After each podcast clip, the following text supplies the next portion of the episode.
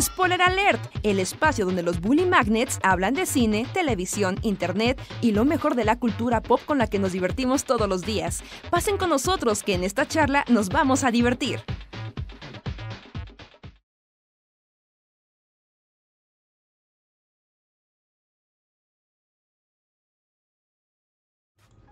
Hola, hola, ¿cómo están todos y todas? Sean bienvenidos y bienvenidas a una noche más de podcast con los Bully Magnets y hoy con un spoiler alert que, que junta el presente, el pasado y muchas canciones.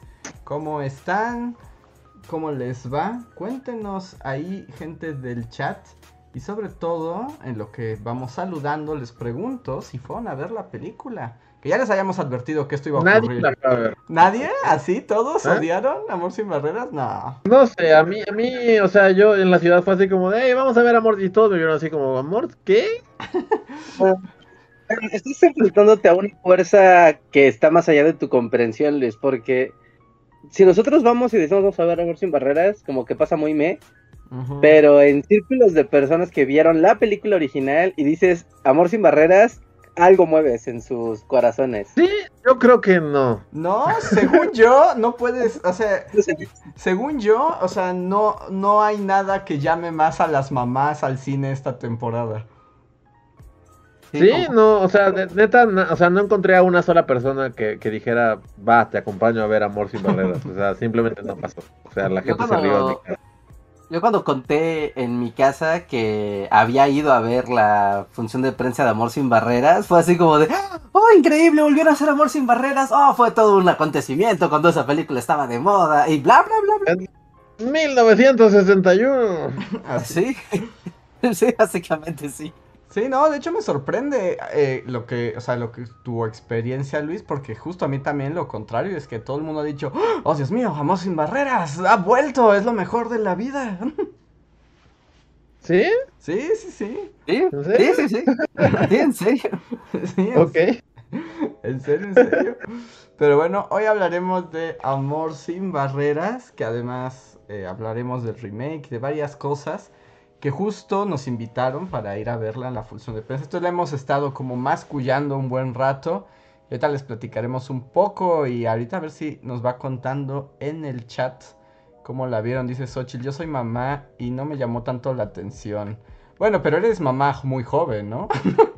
No, tienes que ser mamá de, de alguien que ya tenga 30 años no, o No más. tienes que ser abuela realmente, Richard, porque estamos hablando de 1961. O, sea, sí, pero, pero las Las abuelas... tenían cuatro años cuando, cuando salió Amor sin barreras. No, o sea, Como- sí, pero esa película como que estuvo en la, abuelos, cultura, en la cultura popular mucho tiempo, ¿no? O sea, no, no nada más por de fuera a ver el- al cine. Ajá, que- porque además como que sí existió en la tele. y vivió así. muchísimo tiempo en la tele, sí, vivió súper muchísimo en la tele. Ajá, sí, sí, sí, es como de eso vivió en la cultura pop mucho rato. Ujú. Pero sí, Sí, sí, sí. Sí, sí, sí, es como de Luis, vas a hacer enojar a alguna mamá y te vas a arrojar un zapato. que si hay una ma- mamá enojada, manifiéstese, porque yo siento que, que, que, o sea, a mí me gustó y todo, o sea, y digo que chido y así, pero sí siento que es como algo así que el tiempo ya se llevó así como forever, es como hablar así de... Bueno, no sé, no sé cómo, como qué hacer el símil, porque tampoco ha habido como puesta en escena de, de Amor sin Barreras aquí en México, como recientemente. Eso sí ¿sí? es cierto, que en México no se ha puesto, pero es como de tiempo de historia, porque les voy a contar la historia detrás de Amor sin Barreras, porque en vez de hacer un video bully, se los voy a contar aquí y ahora. Hacer esto rápido. Pero, eh, nada más déjenme hacer rápido una ronda de saludos para quienes van llegando. Muchísimas gracias a los que andan por aquí. Ricardo Saúl, Javan, Jonathan, Iván Favela, Andrés Aparcana, I Can Think, Mariana de Jesús, Xochitl, Francisco Augusto, Marcos M. Muchísimas gracias a ustedes y a todos los que no mencioné por andar por acá. Y no, bueno, los Xochitl nos dice que sí es mamá, pero que ella tiene 38 años. No, pues es que ya, ya. No, es Nadie de menos de entonces. 64 años te va a hacer caso con tu amor sin barreras. O sea, esa es la neta, es que esa es mi postura y no hay nada que me haga cambiar de opinión. Así. ok, empezamos con el Bueno, pero al menos el demográfico. 65 ya- para arriba, es, la, es, la banda- es el target de este podcast, así como... Mira, Si tienes pasamos de 65 hacia nadie. arriba... ¿Eh? Literal pasamos de nadie al target 65 hacia arriba, así Es que, vamos bien. Y, y- y 65 la hacia pregunta. arriba. Ah. Ahorita, bueno, y ahorita hablaremos de eso, pero la pregunta es justo si una película como la de ahorita, o sea, podría actualizar este producto como para el mundo contemporáneo, ¿no? Pero, o sea, yo estaba como investigando un poco como de Amor sin Barreras, o sea, ¿qué ocurrió aquí, no? O sea, ¿desde dónde... ¿Desde dónde viene?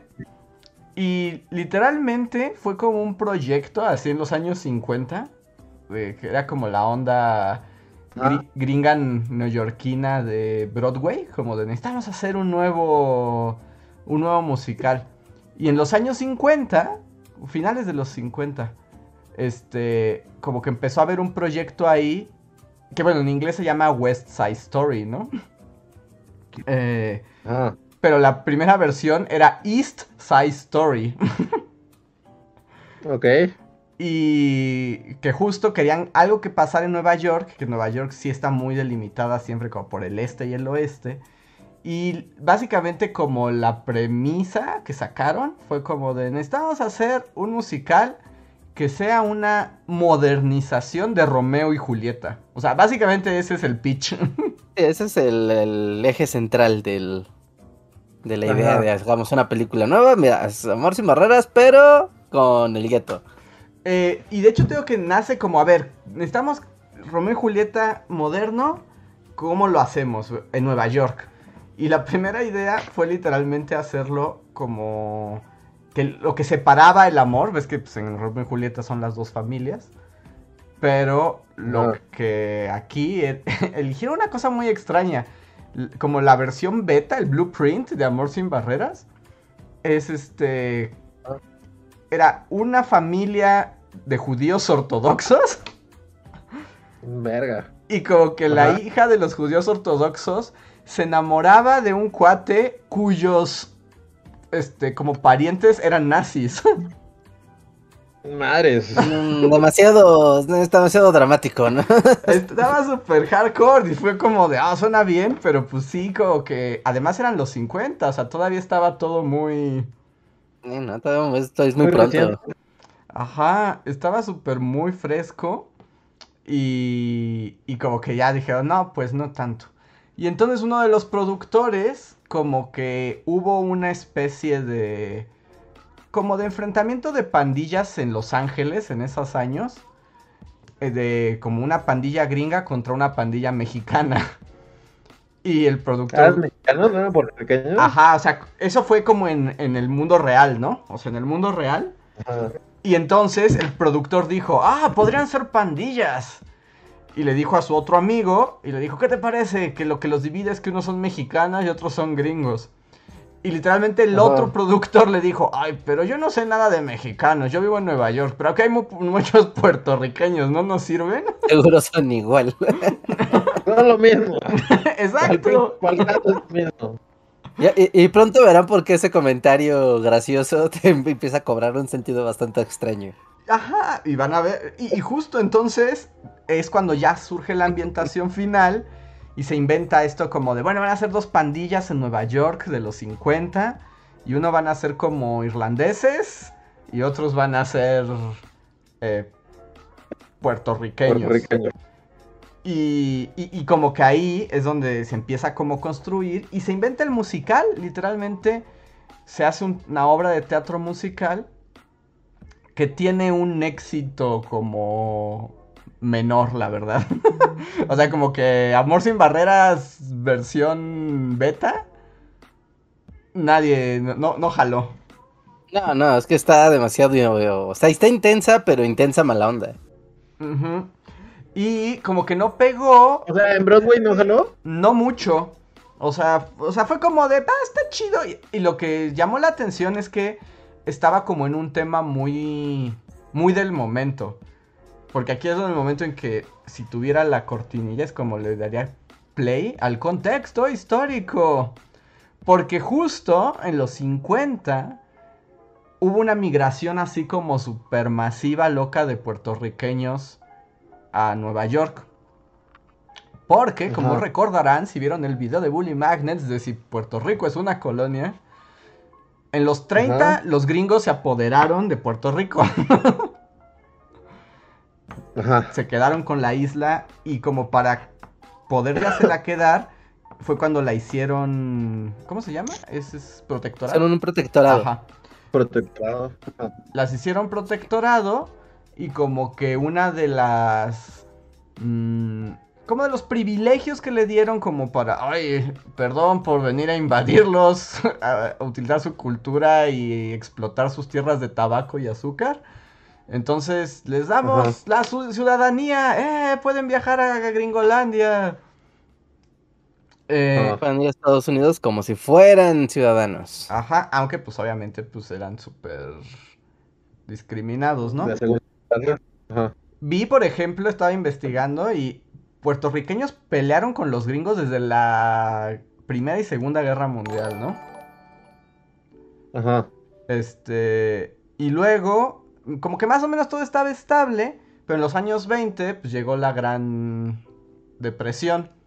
Y como Puerto Rico de por sí era más pobre que Estados Unidos, pero dependía de Estados Unidos, pues con la depresión, pues valió que Pues también se le lleva entre las patas. Pero entonces los puertorriqueños dijeron, pues si tenemos ciudadanía y en Estados Unidos están pues menos peor, empezaron a migrar como a lo loco y en los 50, y es así como, oh, el transporte, se abrieron los primeros vuelos comerciales entre Puerto Rico y Estados Unidos. Entonces todos los puertorriqueños que cabían en los aviones se, lanzaron para... Para Pero Nueva- estos son los años 50. Ajá, esto es como finales de los 40. O sea, como empieza la migración desde los 20, con la Gran Depresión.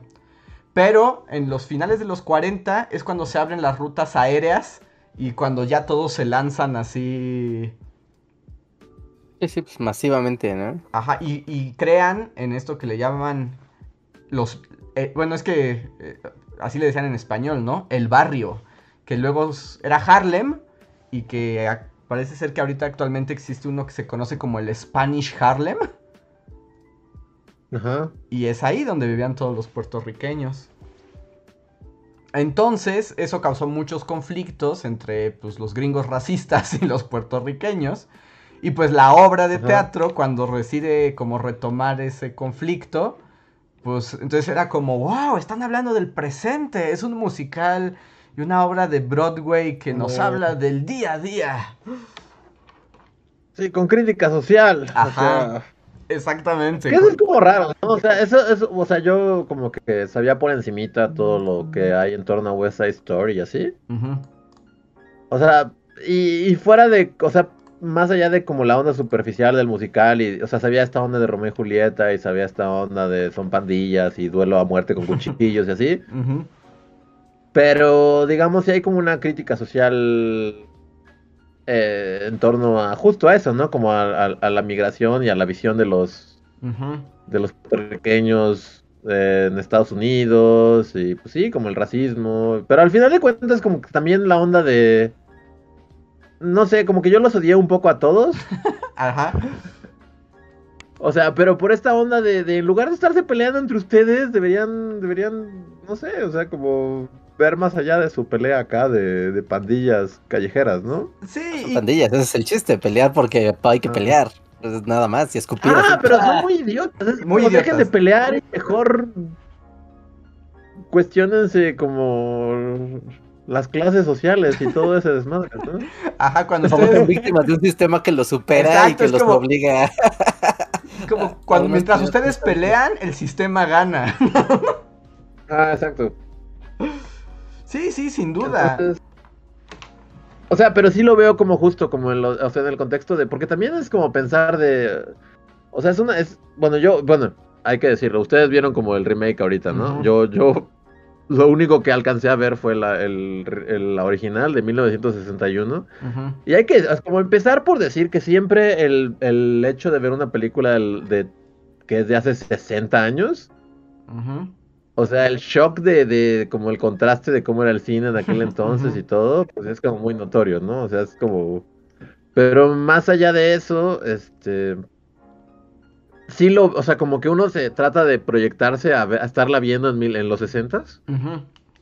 y justo ver que como que esta onda de, oh, están hablando de, de, de la, de la situación en Nueva York y Puerto Rico y como en las minorías en esta ciudad y la lucha de así. O sea, e- eso, eso sí está como interesante, digamos. ¿no? O sea, y, o sea, pues sí, o sea, has- hasta la actualidad, ¿no? O sea, estamos hablando de una película de hace 60 60 años, pero pues hasta la actualidad como que todo el, el, el factor latino en Estados Unidos sigue siendo como algo que está ahí, ¿no? Y que solo se ha como hecho como más presente. Ujú. Este, pero sí está interesante verlo como hace 60 años, ¿no? O sea, es, digamos, mi reflexión sería que, que las cosas como que no cambian tanto en 60 años. Es así como Sí, como que puedes se, ver. se suavizan, ¿no? Pero el problema de raíz ahí está. Ajá. sí, sin Y duda. sí, está, está interesante. Y, a- y además fue como importante también la película, porque bueno, lo que les contaba de que el musical, pues como que nada más gustó como en el círculo ahí medio posh de Nueva York, de la gente que va al teatro, ¿no? Ah. Fue como de, oh sí, Pero, la crítica ah, social. Pero, pero no trascendió. Ajá. Ajá. Hasta que llegó el cine. Y entonces ahí sí hubo un cambio, porque entonces cuando deciden adaptarla al cine, que es la versión del 61, esa película sí en su momento rompió todo, porque todo el mundo la vio y todo el mundo fue consciente de los problemas raciales y de pandillas en Puerto Rico. Pero al mismo tiempo estaba súper retorcido porque cambian muchas cosas de la versión de teatro como para que sea más espectacular. Y tiene varias cuestiones, como que creo que, bueno, tú lo notaste ahorita que la viste, pero que no había puertorriqueños en la película. Solo había Ajá. una puertorriqueña y ahorita hablaré de ella. O sea, me voy a ver como una película donde vamos a hablar de una minoría étnica de Estados Unidos. Sí, Y representarla, que, pero- que esa es como una, una cuestión ahí como medio extraña. O sea, que así naturalmente a lo largo de la película es así como... Los puertorriqueños se ven raros. Así de- Hay algo ahí que no, no sé cómo, que, cómo definirlo, pero no se ven, o sea, como que se ven raros. Y es así como que a lo largo de la película vas viendo así, hasta que tu cerebro activa eso de... Son blancos pintados de café, ¿verdad? Sí. Y ya que tu cerebro hace esa, esa relación de, claro, son blancos pintados de café, por eso no se ve natural nada de lo que estoy viendo. Y sí, o sea, este, como que tardas en, en, en, en reaccionar, pero una vez que lo notas, según yo, y tal vez, o sea, si lo hubiera visto en los, o sea, si hubiera sido así mis abuelos viéndolo en los 60 y como que no se dan cuenta de eso y bueno, va. Pero es que una vez que lo notas, como que tu visión de la película mm, cambia. O sea, nunca puedes dejar de ver a un montón de blancos pintados así de café y por lo tanto como que es distractor, según yo. Sí, y es que ese fue como el, el gran asunto. Porque literalmente, bueno, ahí nos dicen en el chat que sí es brown face. Sí, les hicieron brown face. O sea, fue como de. Pero todos, porque mi duda fue esa. Porque, bueno, solo diré esto así como, mi duda fue esa. Porque no, o sea, pues son un chingo la pantalla de los que los sharks. Los ¿no? Sharks. Ajá. Entonces, por lo menos los principales, tu cerebro es como, sí, a huevo, esos, esos son unos blancos pintados de café. Pero no sabes ya, o sea, mi, mi duda es si, si alguno de los del fondo, como que contrataron algún puertorriqueño, algún latino, así como, como para los güeyes que solo van a estar bailando al fondo. Y luego hay una escena como muy, que, que se me quedó así como, o sea, fue muy notoria, en la que ya, bueno, spoiler, así como que matan a los líderes de la pandilla. Ujú. Y entonces le van a decir a Natalie Wood con cara a café, así de, así de, ah, este tu hombre mató a tu hermano. Y el güey que lo dice es, es chino, su personaje es chino. Ajá, chino. Y chino, chino tiene un acento hindú demasiado notorio. Entonces no supe si todos eran brown face o también contrataron, no sé, por ejemplo, Chino tiene un acento súper hindú, que no sé si el actor de esta película Ajá. de los 60 haya sido hindú.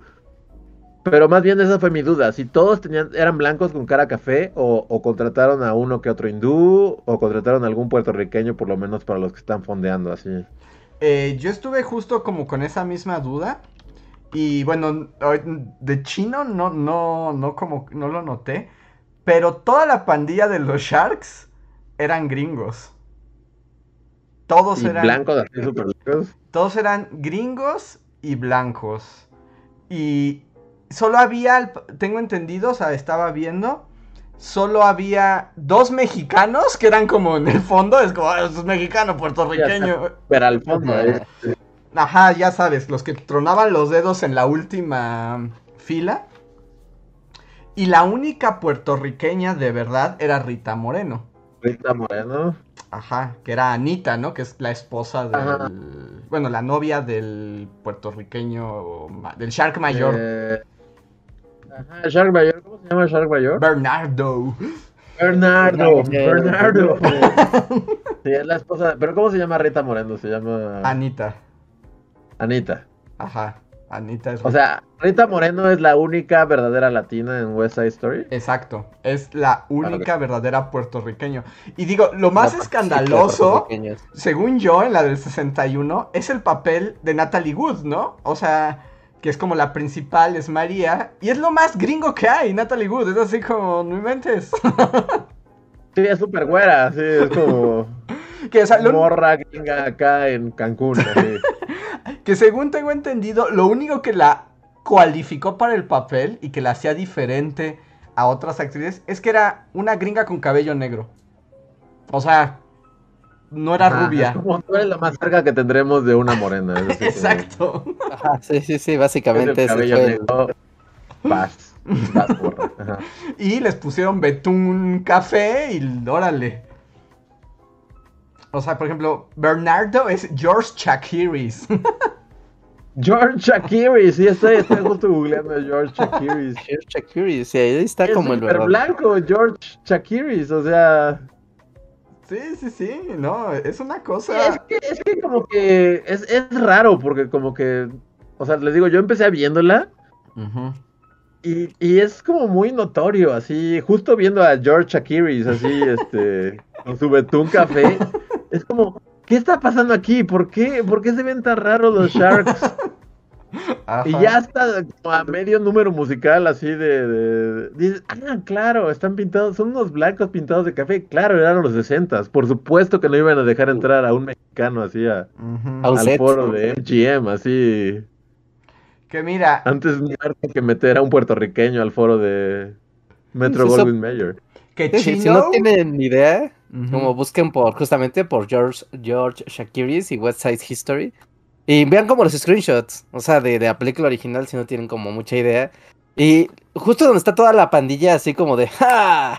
Como, sí es como, como raro, es como, ¿son pu- puertorriqueños? No, no, no te creo. Mira, estoy viendo que el que era Chino en la original, por lo menos es de ascendencia latina. Ascendencia. Y es lo que estoy viendo, ajá. Ajá, es de ascendencia porque es de, desde California, ¿no? Ajá, es un californiano, como de segunda generación. Ajá. y Que era... también es lo raro, ¿no? Porque, o sea, al ser una película de Hollywood, justo, ¿no? Es como Hollywood, California. Y desde los 60 o sea, había un ya un chingo de, de latinos ahí de los que pudieron haber hecho casting, ¿no? O sea, no, ten- no tendrían por qué haber traído a George Shakiri, así de... Pero ni lo pensaron, ni lo pensaron. Pero irónicamente, la película sí fue, para bien y para mal, como una gran apertura de los latinos como y su presencia en el cine gringo, ¿no? Porque... Y esto no conecta con, con Salma Hayek lloro y. O sea, digo, tiene como sentido, ¿no? De mira, los 60s, no, Salma Hayek llorando no podía pasar. Imposible, no podía pasar. O sea, sí, y de hecho, por ejemplo, antes de Salma llorando por su carita morena, o sea, realmente la tuvo más dura Rita Moreno, que además es la primera latina en ganar un Oscar. Y lo ganó por ser Anita en Amor sin Barreras. Ah, sí, ganó el Oscar por Anita en Amor sin Barreras. Ajá, y estaba leyendo unas crónicas así de los años 60 que justo todo el Harlem español, todo el Harlem latino, o sea, es- vio la, en- la entrega de los Óscares así comiéndose las uñas y que se armó una fiesta gigantesca porque Rita Moreno fue la primera mujer latina en ganar un Óscar. Órale, Rita Moreno. Sí, ¿Y luego qué pasó con su carrera? De hecho, eso está bien horrible porque ¿qué- ¿están listos para el momento del chisme acá ventaneando de los años 60? Porque debo decir, o sea, también como, o sea, de la nueva, lo único que escuché fue como, y la nueva trae de vuelta a Rita Moreno. Pero también me quedé pensando, No, bueno, ¿y qué pasó en esos 60 años de Inter? O sea, de hecho, y aquí como voy a ser como un Rita Moreno believer. O sea, Ajá. pero Rita Moreno tiene como todos los premios de actuación, tiene Grammys, tiene Oscars, tiene Emmys, tiene todo, ¿no? Pero Ajá. el asunto con Rita Moreno, y aquí sí saquen acá el chal y el lavadero, Rita Moreno era amante de Marlon Brando. Y Wow, Rita mientras Marlon Brando estaba casado, estaba con Rita Moreno, pero también a ella la engañaba con otras dos mujeres. Y, Bueno, pues sí. era- Ajá. y Marlon Brando la maltrataba mucho. Y la, golpeaba y la maltrataba y era una cosa muy fea. Y se supo después, porque Rita Moreno escribió una biografía de solo Rita, eh. Que llegó un punto donde Marlon Brando abusó de ella sexualmente, se embarazó y luego la obligó a abortar. Ese Marlon Brando no era un buen tipo, ¿no? No, era uno No, bueno, pues no. que claramente no. Wow, sí, era como Marlon Brando, güey, era el- como el tipo más jerk de todo Hollywood. Sí, sí, sí, sí. Y entonces Rita Moreno cuenta eso en una autobiografía y pues se vuelve un escándalo, pero también como que le da un poco de... como... le da mucho reflector, ¿no? Y Rita Moreno por mucho tiempo encabezó lo que podría decirse como el Me Too años 60. Ah, ok. ¿Y tú, sesentero. Marlon Brando? Ajá. Sí, Me Too Marlon Brando. Y que ella se dedicó como ya dentro de Hollywood, como activista, a sacar a la luz casos de abuso, porque también contó que en su primer papel, que casi llegando de Puerto Rico, un productor también abusó de ella para darle el papel. Pues que es Hollywood en los 60, o sea. Sí, sí, sí. Y, y- y Rita Moreno fue de las primeras en levantar. En levantar la voz. Y era como. Justo obviamente no era como ahora. Todo se callaba y. Y, y le sepultaron la, la carrera un buen rato. O sea, pero un buen rato es hasta que ahorita apareció en el remake, ¿no? O sea, ahorita ya volvió, pero también dale chance a Rita Moreno. Tiene 93 años. No, o sea, pero me refiero a que, o sea, nunca hubo como un comeback Rita Moreno, ¿no? O sea, no. Y de hecho. y- no, no pasó en los 70s, 80s, 90s y hasta, o sea, hasta ahorita, digamos. O sea, no lo estoy diciendo como una crítica ni nada, sino más bien como, o sea, esa fue mi duda, que es como, o sea, está bien padre y así en la película y, y de repente desaparece de la historia del cine y como que vuelve ahorita y mi duda fue como si, al- si tuvo una carrera en el Inter o más bien Pues no. eh, lo curioso es que sí tuvo una carrera, digamos, en el sentido de que nunca dejó de, de estar en películas, pero ya nunca como... O sea, ya nunca bajo el reflector central.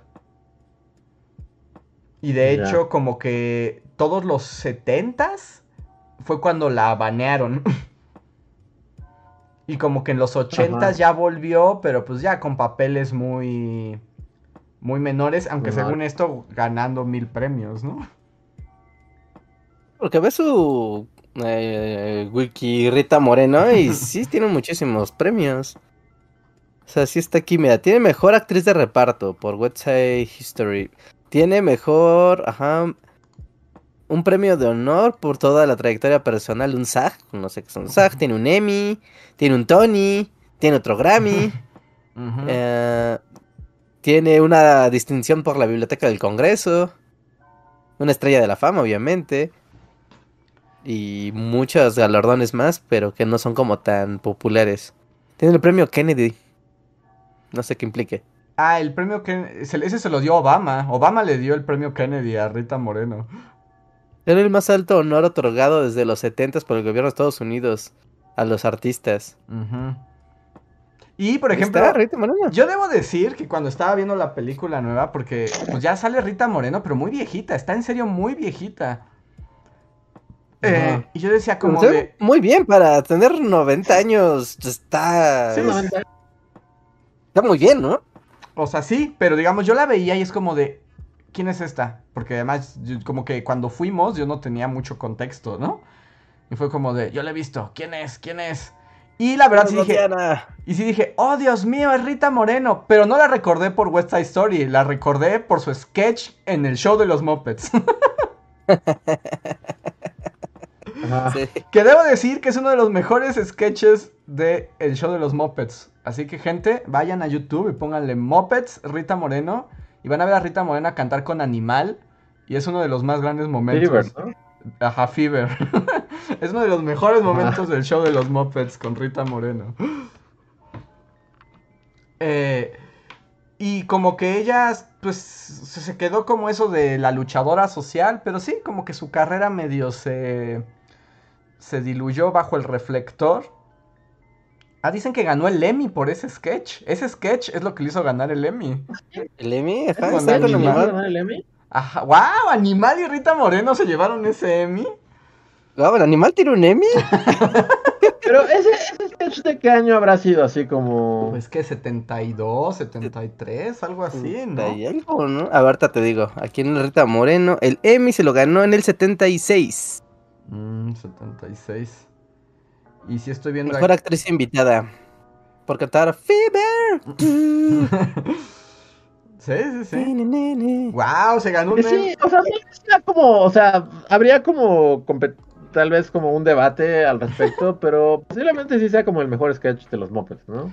Es un gran debate, pero por lo menos está en el top 3, sin duda. O sea, ese sketch es, es así como de lo mejor que hizo el show de los Muppets.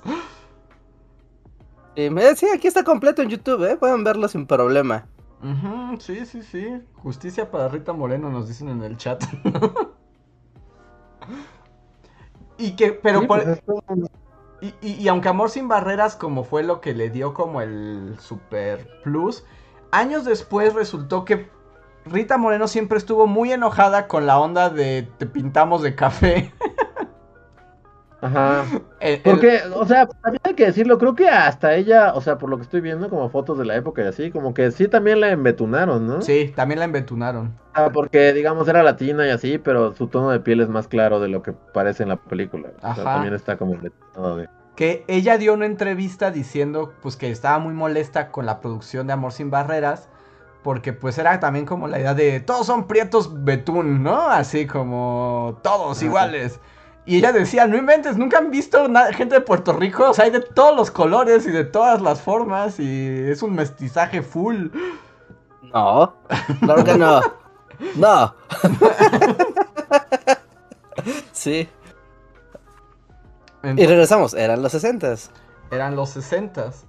Pero bueno, eso es como un poco la historia del contexto y de Rita Moreno y de la onda. Pero pues también se volvió muy famosa pues por las canciones y tropos que sí se volvieron de cultura popular, como la pelea muerte con cuchillos, ¿no? Sí, pelea muerte con cuchillos es así como... O sea, la conoces porque la conoces, ¿no? Ajá. O sea, yo creo que mil cosas han parodiado esto como de al momento de pelear, en vez de pelear, todos empiecen como a chasquear Chasquear los dedos y empiezan a pelear con... a sacar las navajas. Ajá. incluso, bueno, o sea, el video de Michael Jackson de Beat It está totalmente inspirado en, sí, ya esta historia. Sí. En esta, Sí, sí, full, full, full. Y, tiene como varios momentos, ¿no? O, canciones como la de esa de Quiero vivir en América. O sea, puede que jamás hayas, no sepas de dónde, de dónde es esa canción, pero la has escuchado. Sí, sí, eso es raro que como que, o sea, yo tampoco no podría decir, porque no, no la he escuchado de la película. Ajá. Pero la había escuchado en algún lugar, o sea. Esa y como el tema también principal, que es como el de... ¿Cómo va? Como la de Tonight, Tonight, na, na, na, na, na, na. Ajá. Esa como la has escuchado en algún lado, o sea, la has escuchado, la has escuchado. Sí, como que está como metido como en la onda, como, sí, como en el imaginario popular, ¿no? Y estaba viendo como que, como que ya después de la película se apagó un poco la fiebre y como que a principios de los 2000 las volvieron a montar en Estados Unidos, en Broadway. Y justo ya haciéndole modificaciones, pues ya no es lo mismo el Estados Unidos de los 60, 50 que el de los 2000, ¿no? Ajá. Y ya se empezó claro. Como a reivindicar algunas cosas, a contratar más puertorriqueños. Por ejemplo, también se le dio un poco más a este personaje que está desde el original. Aunque no me acuerdo si existe en la del 61, este Luis. Pero hay un personaje que es como periférico, pero es como una chica como lesbiana muy masculina. Sí, la chica Butch, este, Ajá. Jet, los Jets, ¿no? Ajá, que quiere como unirse a los Jets, pero no la dejan por ser mujer. No la dejan. Ajá. Ajá. Y también, o sea, sí es, sí es raro, porque por un momento así viéndola, inicialmente es como... O sea, sí, porque aparece un buen rato en, en el primer número musical así de los Jets. Y tú estás así de... ¿Es, es, una, ¿Es una morra? ¿O es un hombre? O, es- o sea, como que no hay ambigüedad al respecto, ¿no? O no sé si... Porque aquí es como, o sea, porque también... Pues sí notas que es una chica como muy masculina, así, que quiere ser parte de los. Jets. Pero más allá de eso, como que no va, ¿no? O sea, como que solo su apariencia. Pero hasta como igual en la mente así de me estoy poniendo los zapatos de mi abuelo viendo esta película en 1961. Ujú. Ya era suficiente como para hacer un escándalo, ¿no? O sea, aunque sea un personaje periférico, es así como, oh, es una chica, pero... Pero es andrógina y parece un güey. y ¿Qué está pasando? en mi mente de hombre de los años 50, no, no comprendo esto. Sí, era muy desafiante. O sea, era un- y ese personaje existe desde la. desde la obra de teatro. Y de hecho.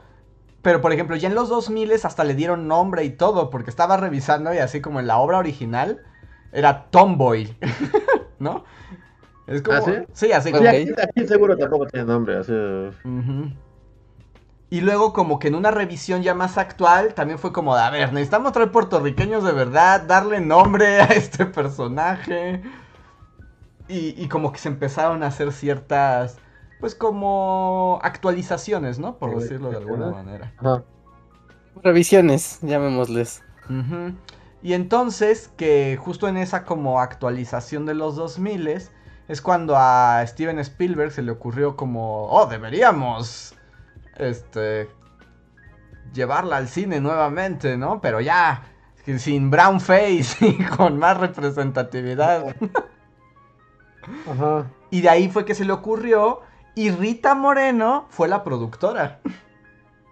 Sí, es lo que vi que Rita Moreno es productora de. Ujú. Pero, ¿sí está chido? Y, y aquí el asunto. Yo voy a decir algo. Yo la, la del 61, o sea, cuando la vi, me aburrió terriblemente. Pues es que es cine de los 60, o sea, sí tiene otro ritmo, así como. Y, y- y eso que a mí me gustan los musicales, ¿no? Pero para mí siempre era como, no, ese es el musical que no soporto. Y esta versión sí me gustó.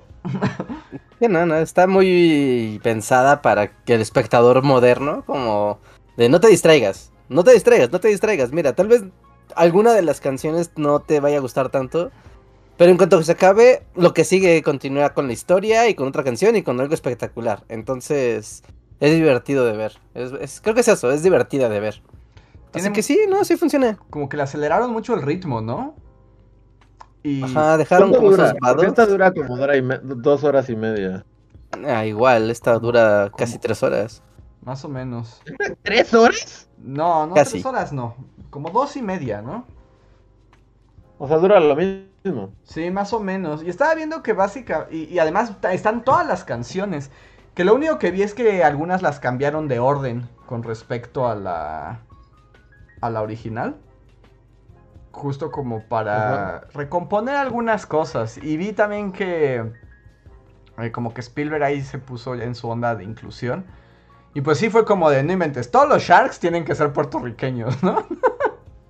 Ajá. Así, de entrada, primer punto. Y luego, que al parecer, obviamente aquí no lo notamos, pero vi que es- estaba haciendo todo un escándalo en Estados Unidos porque hay varias escenas, justo en particular con Bernardo y Anita, donde hablan en español todo el tiempo, ¿no? Y Ajá. que Spielberg, o sea, en la versión que sale para Estados Unidos, no subtitula lo que hablan en español. ¡Escándalo! Sí, Eso que parece que es la primera vez que ocurre en Hollywood. Pero si es mucho, o sea, si es, es mucho tiempo. Nah, si quedas mucho tiempo, no, pero es más que un... ¡Oh. Manuel! ¡Hacia la escuela! Anita, ¿dónde está tu abuelita? Hay, por ejemplo, algunas partes Apúrate con el donde... desayuno, Anita, que ya me tengo que ir. O sea, seguro, yo es lo que me estoy imaginando. Sí, sí es un poco así. Y hay diálogos Oh. así como enteros, así cruciales que necesitan estar en inglés. Un poco, porque hay un par de escenas donde sí están discutiendo y como que en el calor de la discusión eh, se gritan y se dicen cosas en español, ¿no? Y como que se van y después regresa a la discusión y puede ser tal vez confuso el si no...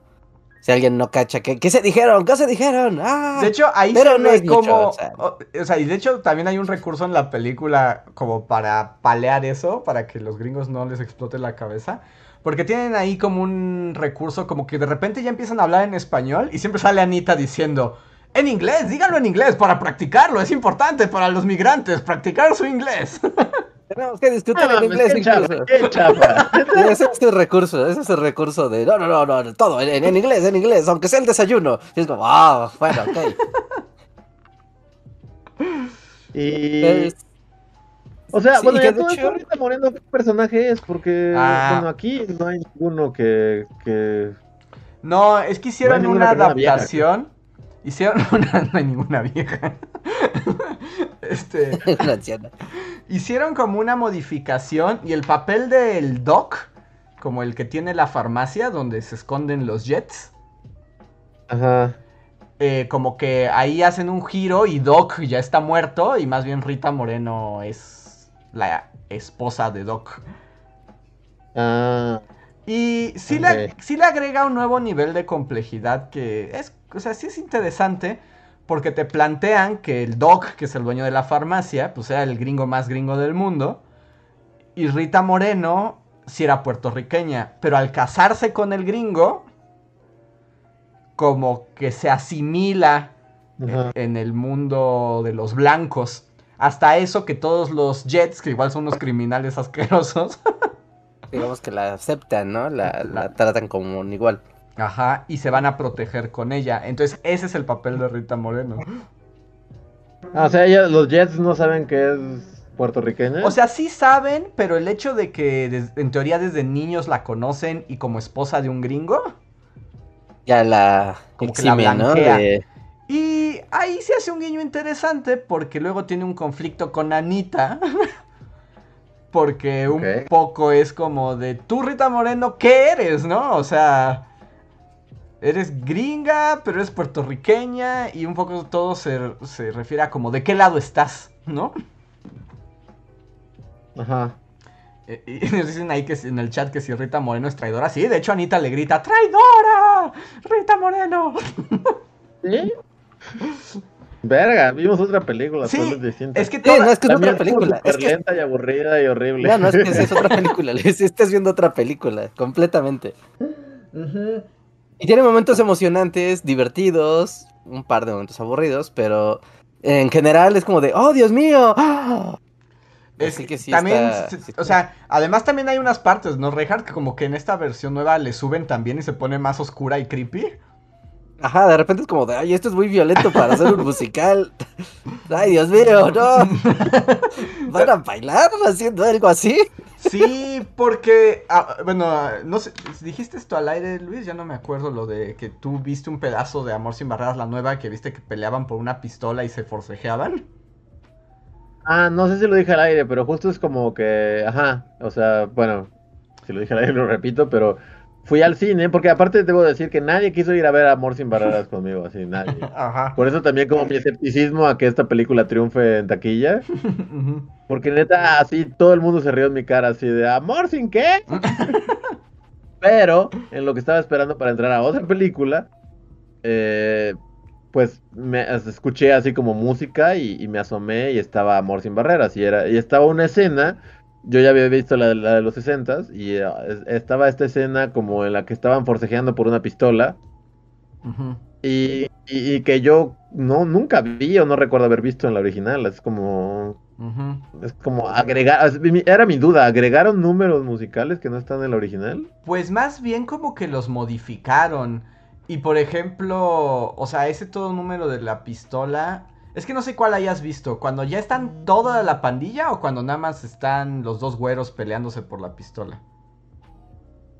Es que ya está toda la pandilla, pero al final termina en que le dicen como al Tony, Tony, Tony, Tony, ajá. Tony, sí.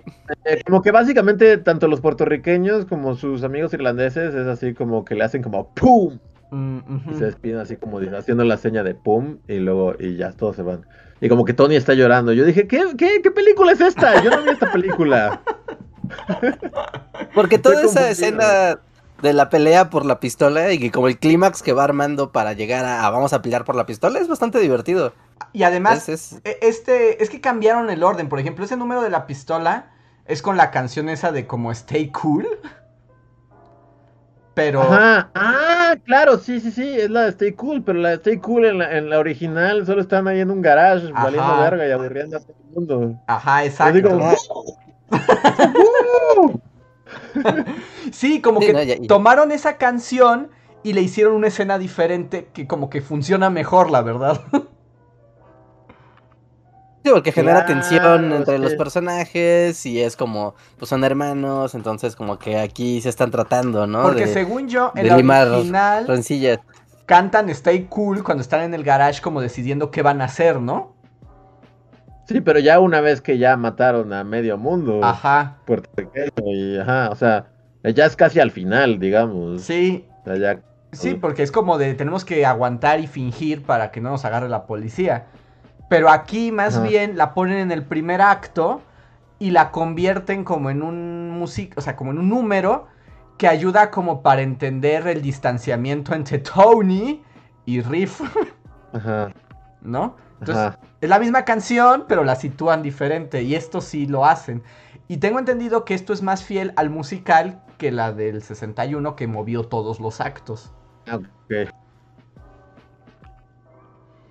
Ah, ok. No, ahí sí debería haber algún como especialista, ¿no? Que, que, que sepa de qué va el musical original antes de 1961. Y aquí, pues la pregunta más bien es como justo quienes sean muy fans de la del 61 si les haga mucho ruido. Pero si llegas como de la nada, funciona muy bien la película.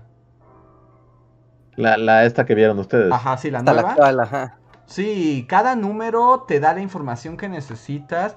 Y además también yo me acuerdo que del 61 era como muy oscura. Y... Muy oscura visual, o sea, Ah, en cuanto a que no hay ¿no? luz. o Ajá. como- ajá, o- Sí, no, sí, como visualmente, como que... Como que era medio en tinieblas. Bueno, Pues yo no creo que para el botón, ¿no? o tiene como toda la estética como de las películas de los 60, ¿no? O Ajá. sea, no, no le vi mucha diferencia así como fuera particularmente oscura, pero más bien es eso, como que tienes que mentalizarte de estoy en 1961, soy un señor con los pantalones así hasta la Hasta las axilas. hasta los hombros y estoy así saliendo en mi noche de domingo con mi esposa a ver una película así al cine en la Alameda. Ujú. Entonces, bajo esa lógica y como que el cine era... Es que, es que sí es otro ritmo, es, es otro todo, o sea... Sí. No, no, no, no puedes poner a una persona joven hoy en día y ver una película de 1960 y que, y que la tolere, o sea, simplemente así como... ¿Tanto así? No, o sea, sí, pero claramente es otro Yo ritmo. digo, o sea, bueno, o sea, yo lo, yo lo hago, ¿no? Pero estoy hablando como de alguien más joven que nosotros, O sea, de alguien sin que está una- acostumbrado así al, al ritmo de las películas Marvel y de Disney. No, Sí, sin una simplemente le va a estallar la cabeza, o sea, le va, le va, le va, le va a dar una embolia. Así, si le dices, tienes que ver esto de principio a fin y no puedes no sacar tu celular para ver tu Instagram, no, Andrés, se va a arrancar los ojos. Sí. No, no va a cantar María, María.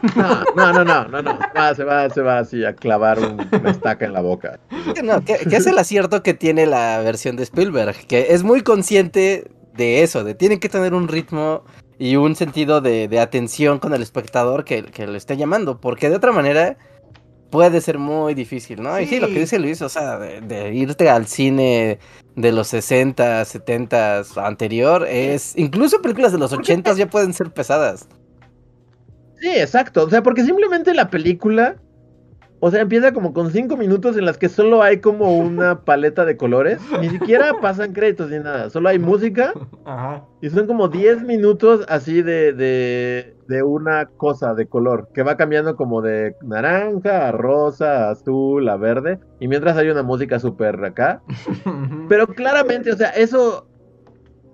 O sea, te, te pone en el mood de "Ah, ese era el cine antes. O sea, ibas y era como todo tu. Tu actividad así de- del día. O sea, ibas a sentarte así como si fueras a una. No sé, a una Como ópera teatro, ¿no? o a vez. las sinfónicas sí. y a sentarte con tu traje así y, estar horas esperando. O sea, es otro ritmo, totalmente. O sea, es, es muy raro que sí Que justo, por ejemplo, más personas y me dijeron, es que es increíble cómo no pasa nada. o sea, o sea, sí están pasando cosas, pero está, el, el lenguaje es muy diferente y por lo tanto se siente como que como que no pasa nada y como Sí. que dura 10 horas. Y que, o sea, por ejemplo, esa escena de, de, de intro, que literalmente son los colores y la música, o sea, literalmente es una obertura. O sea, está imitando como la ópera y el teatro antiguo. Es como de, te sientas, se apagan las luces, escuchas la obertura, que dura como cinco minutos, y luego se abre el entonces ya. telón. Arranca, ¿no? Ajá, y no, toda mi atención desde, desde este momento porque soy un hombre de los años 60 que no sabe lo que es un teléfono celular y por lo tanto así de esta, esta parte de 10 minutos de la paleta de colores como para que te sientes y te pongas como en el mood de voy a ver toda una una oda, una saga acá como una película, ¿no? O sea, es- es- está muy está muy raro que duran lo mismo. Ujú. Pero el lenguaje de una película de los 60 sí, sí es como difícil de entender hoy en día. Por ejemplo, esta de Spielberg, o sea, es muy, o sea, justo empieza con la música, pero te pone una escena inmediatamente de todos los jets, así como primero robando como latas de pintura y echándole a los puertorriqueños y se agarran a golpes desde la escena 1. Sí, te pone en situación así sin más tema, ¿no? Como, miran, es estos contra estos. Se odian, hay racismo. Bueno, inició la película. Ya. Y con más. unas coreografías también de mucho movimiento, porque aquí también, no me acuerdo muy bien, pero creo que en la del 61, los cuadros de coreografías también son muy fijos, ¿no? Sí, porque obviamente también estás pensando que. Que obviamente así detrás de, de los jets acá tronando los dedos y haciendo travesuras, están los güeyes grabando con una cámara que seguramente pesa como 45 kilos y, mide lo que la mitad de tu cuarto, ¿no? Entonces obviamente también los cuadros son como muy... Rígidos. Sí, o sea, no, no hay muchos movimientos de cámara, digamos, es como... Puedes ver la También es limitante. de como, hay funcionaba en este entonces, ¿no? Con estos grandes Ajá, sets. o sea, y está como muy, como muy, eh, se ve que trata de imitar como el teatro Broadway, ¿no? O sea, Ajá. todos los, la- los, los encuadres y todo es como para que veas a los güeyes bailando y veas sus movimientos acá, súper acá y así. Que supongo que la nueva no. No, la nueva, la verdad es que tiene una dinámica de las coreografías. Están increíbles y bailan fabuloso. O sea, yo sí, hasta se lo dije a Reija, yo ya había entrado en mood mamá. Es como de quiero ver, ver a esta gente bailar. O sea, lo que quiero es que bailen sin parar. Porque bailan padrísimo, Ajá. ¿no? Porque está bien padre y también la, el juego de cámaras pues juega mucho a favor en el lenguaje del baile, ¿no? Se suma al... Mira, para hacer este pedazo de, de- del baile la cámara se va a ir arriba o la cámara se va a ir de lado, ¿no? O se va a asomar a través de alguna estructura para que nada más veas el bailarín haciendo un paso. Entonces es, es muy bonito, es muy padre de ver, pero tienes aquí el dinamismo. Pues la cinematografía medio Spielbergiana, Ujú. ¿no? Como de vamos a hacer que, las, que la, tom- la propia toma exprese y acentúe lo que está haciendo el actor, ¿no? O lo que se está construyendo frente a ti. Y eso es muy padre en... eh, incluso hay una, una canción que es muy aburrida. Y es una, una del... ah, Bueno, es que hay un personaje que es muy aburrido y todo lo que hace es muy Ahorita aburrido. hablaremos de lo peor de Pero- la película, que es eso.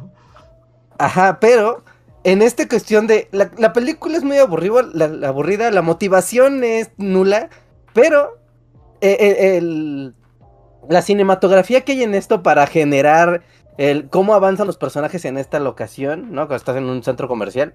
¿No? Estás en un centro comercial y es como de, ah, mira, ¿no? Están en, el, en un mall, ¿no? Limpiando. Es como, bueno, no es una locación muy interesante. Pero como todo este juego de cámaras de va y viene y los vestidos y todas las chicas bailan y así, y, y es como, wow, esto está muy padre de ver. Aunque la motivación de esta canción es totalmente así, skip. No, sáltala. Pero eso ayuda mucho, todo el tiempo. Que antes de pasar esas partes feas, por ejemplo, y obviamente es como el momento cumbre, que es la canción de América, ¿no? Que es la que además todo el mundo conoce. Y justo hoy, eh, Ajá. hace, hace rato como que le estaba viendo en YouTube de la original, porque literalmente es como Anita en su azotea.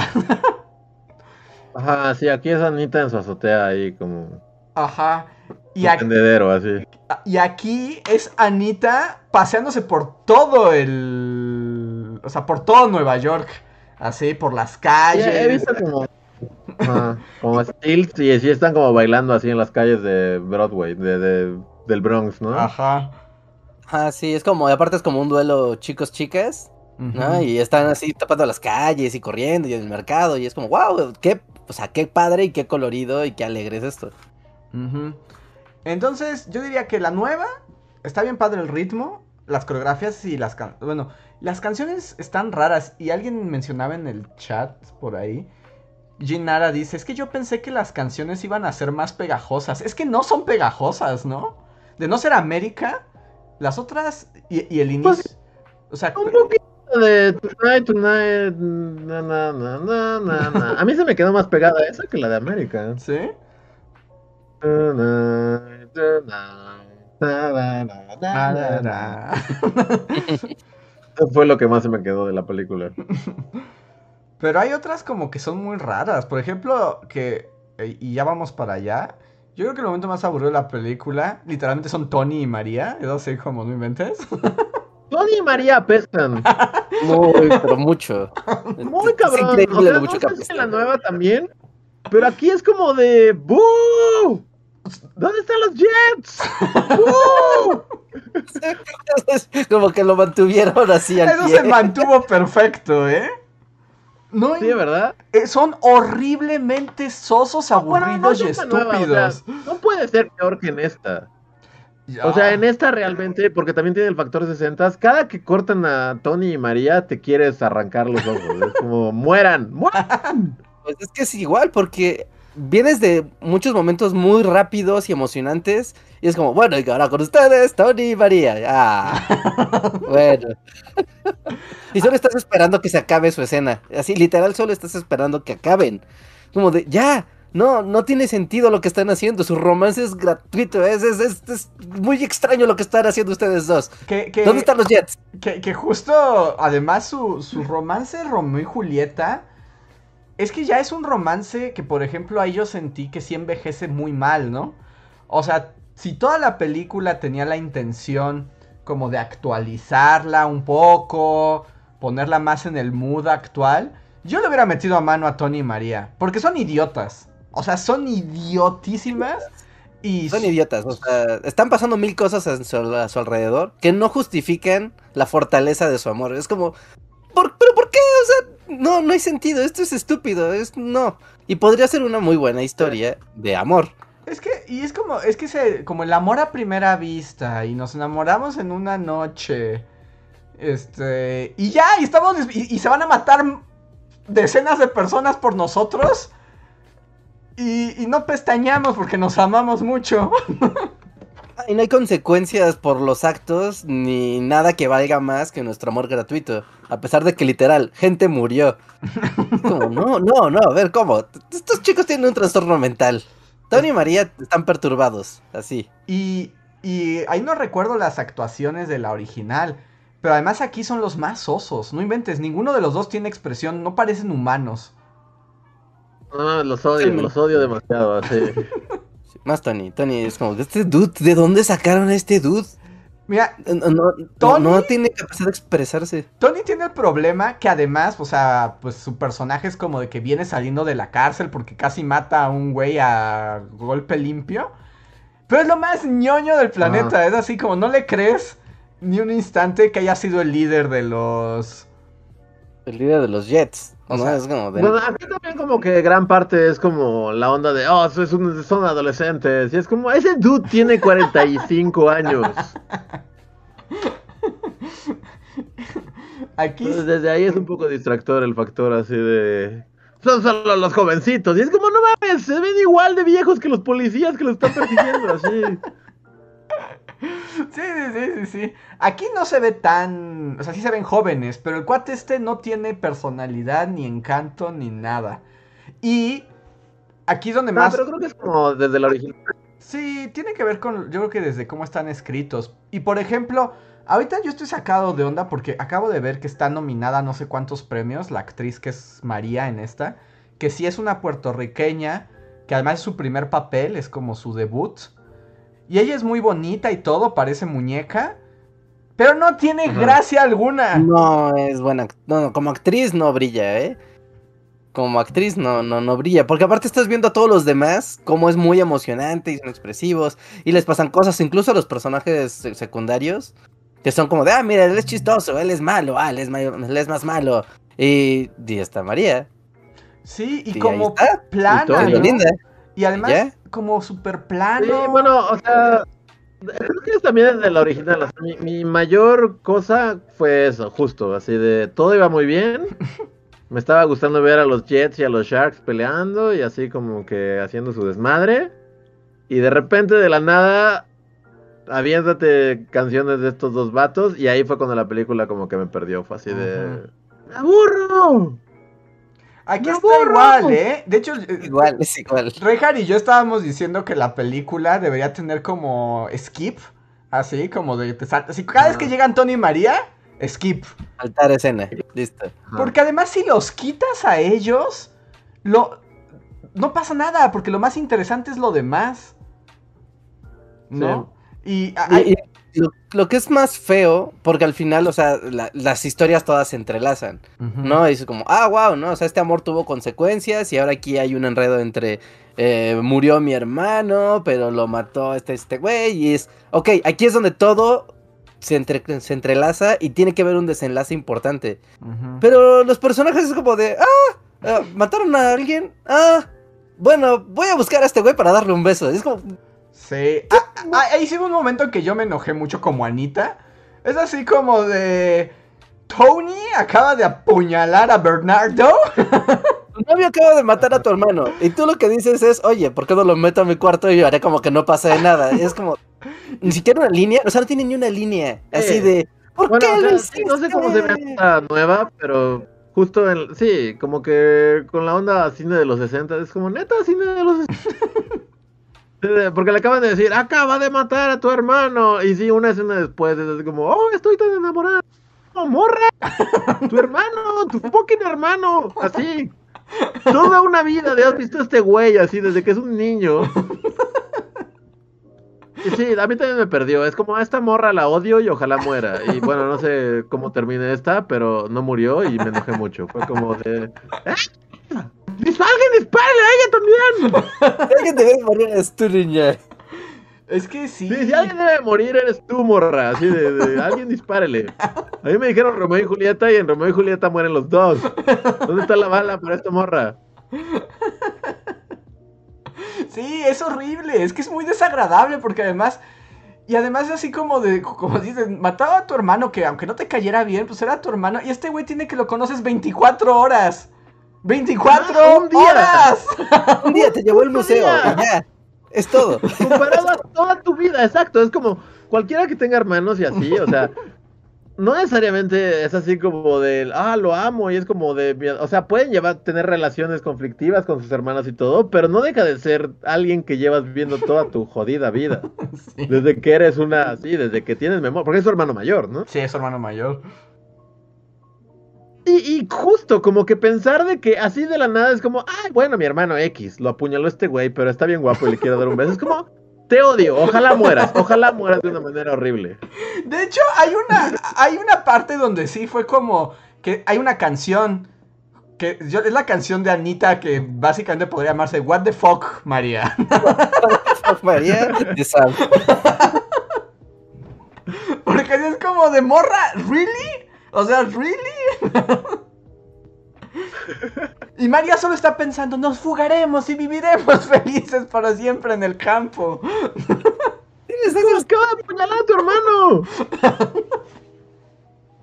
Sí, no, no, no. Y, y- y Tony también es un idiota. Pero al menos él sí nos cumplen. No sé si se muere. Sí, pero al menos él sí muere, es así como... Ujú. Pero si alguien, así, si alguien yo estaba esperando que muriera, la verdad era un poco ella. Eh. como el güey X, es como un idiota, pero bueno. O sea, no lo odio. No, no, las circunstancias no me han llevado a odiarlo así de... Pero ella, así como de, ¿sabes qué, morra? Ojalá te caiga un edificio encima. así. Que aquí, Así termina de, la de obra. hecho, en la nueva, después de que Tony apuñala a Bernardo, va a Claro. buscarla a ella. Pero sí un poco diciéndole como, morra, he hecho algo terrible. Jamás te voy a poder mirar a los ojos de nuevo. Vengo a decirte para que lo sepas y me voy a entregar a la policía. ¿No? No voy a hacer lo correcto, soy consciente de que acabo de hacer algo horrible y Ajá. pues el vínculo de sangre que hay con, con la persona que maté y tú pues hace que sea imposible ya nuestro amor. Y sí le dice ella como de, ah, no te preocupes, pásale. No, pásale este. Ah, tienes la camisa manchada de sangre de mi hermano. Paz, dame un abrazo. A- hasta Tony está como, ¿what?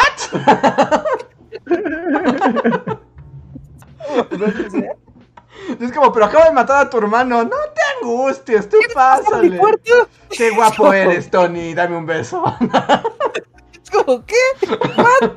Eh, Sí, como que la onda de los 60 es como, bueno, eran otros tiempos, el cine era como muy diferente, bueno, voy a tratar de pasar por alto esto, pero sí, supongo que la nueva sí es como... Yo pensé que lo habían cambiado un poco, porque... Pues parecería, ¿no? Es como está lo que es como lo que procedería y no. Y además también tiene las canciones. Esa que también es como escena icónica, como de en el balcón y que están ahí en las rejas del Ajá. edificio. Es aburridísimo.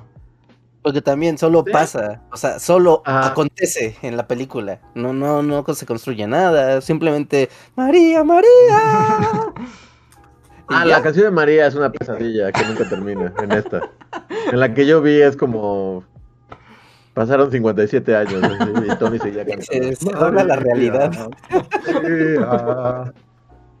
Pero de hecho fue como chistoso porque mi experiencia fue como de que empezó muy bien. Ajá. O sea, realmente de que están tronando los dedos y están haciendo como sus travesuras acá y peleándose las pandillas, es como a huevo, esto es todo, esto me gusta. Vamos acá. Y todavía como hasta el baile acá en el salón y todo, es como todo va bien, todo va bien, me está gustando esto. Y justo de repente es como Tony y María y ya, ahí como que le cayó así agua al pastel, así la cubetada de agua y es como, bueno, ok, bueno, estos dos vatos. Y bueno, no sé cómo sea el orden, pero en esta justo cortan de la canción esta del, del balcón y así.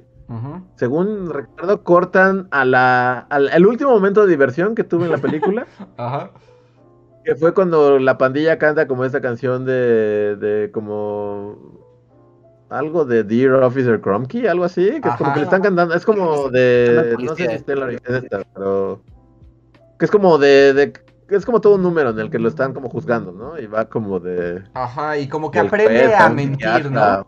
Aprende a mentir para Ajá. salirse con la suya. Para salirse con la suya, ajá, y es como que todos están actuando, ¿no? Y están como todos haciendo ahí como sus... Es como, ¡ah, qué divertido! Estoy otra vez con los Jets, ¡qué emoción! Que por cierto, esa es una de las mejores después la canciones. en película la digo, ah, ¿te gustó esto? Pues vas con cuatro horas de María y Tony y ya, ahí la verdad. Luego vuelven con la de esta de Keep It Cool y así, pero ya era muy tarde, ya, ya me habían perdido para siempre. Sí, es que Tony y María. En la original, es que te digo, yo recuerdo cuando vi la original, me bajé en el balcón. O sea, para mí fue ahí como, ya, ya no quiero saber más de esta película. Eh, porque aquí también hay una, una- un número aburridísimo de ellos en una iglesia. No sé si... Ah, no mames, es horrible, sí, como que están como, ajá, sí, que con trajes. Bueno, aquí es como, están como una tienda de ropa y... Pero que es como una boda, ¿no? Que es como Ajá. que se, se dan cuenta de que Ah, sí. se van a casar. Ajá, como que se Sí, ahí casan. también fue como de mueran, los odio, mueran. ¿Dónde están los Jets y los Sharks? ¿Dónde están los Jets y los Sharks? Y por ejemplo, siento que ahorita en la nueva, como realmente sí le dan más profundidad a la cuestión de las pandillas, de la juventud, del racismo, del desarraigo, de la violencia, como que le dan mucho peso a eso, la historia de Tony María todavía se vuelve más osa. O sea... Y además como que no encaja, es como de... ¿No podríamos tener un amor sin barreras sin ellos? ¿Sin el amor y las barreras? que se llame mejor Aventuras Pandilleras o algo así. Aventuras pandilleras de los Jets contra los Sharks. sí, sí, sí. Que, Pero no. que por ejemplo, bueno, también yo le decía aparte a Reinhardt que me quedaba claro que como que el- la, la profesión más estúpida es ser pandillero en este mundo, ¿no? O ¿La qué? O sea, como que ser pandillero es lo más idiota que puedes hacer en esta vida. Bueno, sí, o sea, sí. es que es así Sí, pues sí. como de, nomás se matan porque sí. O sea, no, no hay como nada. Bueno, ahí, o sea, se supone que también, aunque yo estaba viendo un montón de señores cuarentones actuando como si fueran adolescentes, Ajá. se supone que en mi mente los tengo que transformar como en niños, ¿no? O sea, Sí. se supone que tienen como 16, 17 años. Sí. O sea, son, son morros, ¿no? Ujú. Que digo, no sé si en, si en estas se vean un poco más juveniles. Sí, sí o sea, aquí la onda es que yo sí como que les, les tuve, mi cerebro tuvo que, que crear el filtro así de, estás viendo niñitos, a pesar de que se vea como tu papá, ese señor que está bailando tiene que tener como 16 años. Entonces, bueno, bajo esa lógica como que entiendes que solo sean un montón de morros así queriéndose matar unos a otros, ¿no? Sí, y aquí sí se ven jóvenes. De hecho, el que se ve un poco más grande es Bernardo, pero. Pues, ¿Qué tendrá? 30, ¿no? Ah, ¿no? Como ya 30 y estoy acá justo en mi momento de, de ser el jefe. Ajá, y además entiendes que es el jefe, porque además él ya Tiene lleva ahí. que ser más grande y así. y lleva ¿no? ahí que- boxeando años, porque es como el campeón del box del barrio. Ah, entonces sí ¿Ah, notas que se vea pues más curtido, más, más, más viajado. Pero se sigue viendo joven. Ujú. Sí, no, las edades de los personajes como que sí cuadran con, con sus papeles. Sí. Sí, aquí Ahí sí no hay tanto tienes efecto chavo del 8, no. Sí, porque aquí realmente, o sea, sí se ven como muy grandes. Sí, no, no, no, aquí se ve bastante, se ve bastante bien. Es que eh, sigue siendo el problema. eh, Es una película muy divertida de ver, muy colorida. O sea, el espectáculo eh, de, baile que ves frente a ti. O sea, es que no son efectos especiales, ni un planeta gigante, ni un robot. O sea, no es una película de Marvel de, ah, qué, peli qué, qué efectos especiales tan increíbles. ¿Ves? Gente bailando de forma increíble frente a tus ojos. Con unos vestuarios super padres, con unos escenarios super coloridos, con movimientos de cámaras que hace que todo sea muy divertido. eh, con algunos vados de, de Diego María. Ah, Ah, llegó Tony. ah. ahí viene Tony. Bueno, todos siéntense. Que al menos, bueno, como que al menos Tony, sus momentos con Riff son más interesantes, pero María no tiene ni uno. No, pues su momento clave, que es como estoy tan enamorada en el centro comercial, cantándole a las demás señoras lo enamorada que yo estoy. Ese es como su momento de su, su solo. Y no te quieres matar. Es como, ya, ya, niña, ya deja de cantar. Deja de cantar. Pero si quitan a Tony y María, la película está muy buena. O sea, sí, pero entonces solo son como pandillas bailarinas se pelean, ¿no? La película. Ajá, es que así debería llamarse. Eso es lo que yo quiero ir a ver. Pandillas bailarinas. Pandillas bailarinas, la película. Sí, Porque además, sí, pero, o sea, bueno, no sé cómo sea en esta, pero realmente en esta sí fue un gran factor. O sea, yo me estaba, me la estaba pasando muy bien. Ujú. Y luego estos dos se conocieron y arruinaron toda mi experiencia. O sea, pero muy grueso, o sea, muy denso. Al grado que cuando matan a Tony, así de... Ajá. Sí fue así como, en lugar de sentirlo o llorar o estar triste, fue como de... ¡Ay, yo también! ¡Dispara de nuevo! ¡Vamos! No, aquí realmente yo todo el tiempo fui Team Anita. O sea, es así como de. ¿No puede tratarse sobre Anita la película? Pero aquí, ¿quién es Anita? Es una actriz... Sí, No sé quién sea, ¿eh? yo la- Pero la, había visto antes. Y aquí voy a nuevamente a invocar al enemigo mortal de Luis.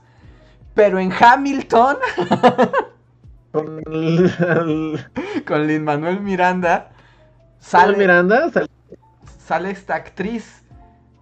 Y ella está increíble y baila padrísimo y canta muy bien y tiene mucho carisma. Además el personaje le ayuda, que era el personaje de Rita Moreno, ¿no? Ajá. O sea, Anita también está chida en la nueva. En la nueva sí, Anita, para mí Anita era- es el personaje, porque además es el que tiene el conflicto más interesante.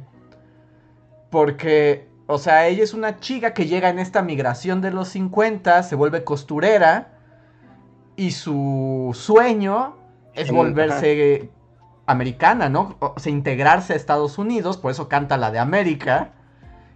Aunque Bernardo le dice que sus raíces latinoamericanas son más fuertes, y ella dice, Nel, yo quiero ser gringa.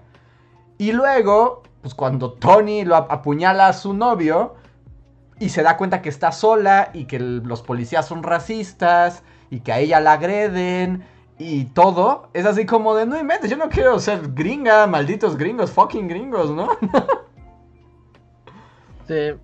O sea, está, está como muy también como que en la, en la, la que en la versión de los 60 pues justo como que la canción de América, que pues como que lo mismo decimos, ¿no? O sea, la hemos escuchado así, pero ya que le pones atención, nunca le has puesto atención a la letra, ¿no? Ajá. Y una vez que le pones atención a la letra, entiendes que es como una sátira, justo, como a la visión del sueño americano a través de los latinos, ¿no? O sea, y está bien chida la canción, realmente es como Rita Moreno diciendo lo, lo chido que es América y Bernardo y su gang diciéndole pues que si eres blanco, blanca y así, ¿no? Porque si no vas a lavar trastes en América, ¿no? Ajá. O sea, y está bien chida, realmente es, es- a mí, es, a mí es, es- justo, aquí, aquí estaba disfrutando la película, todavía no llegaban Tony y, Ajá.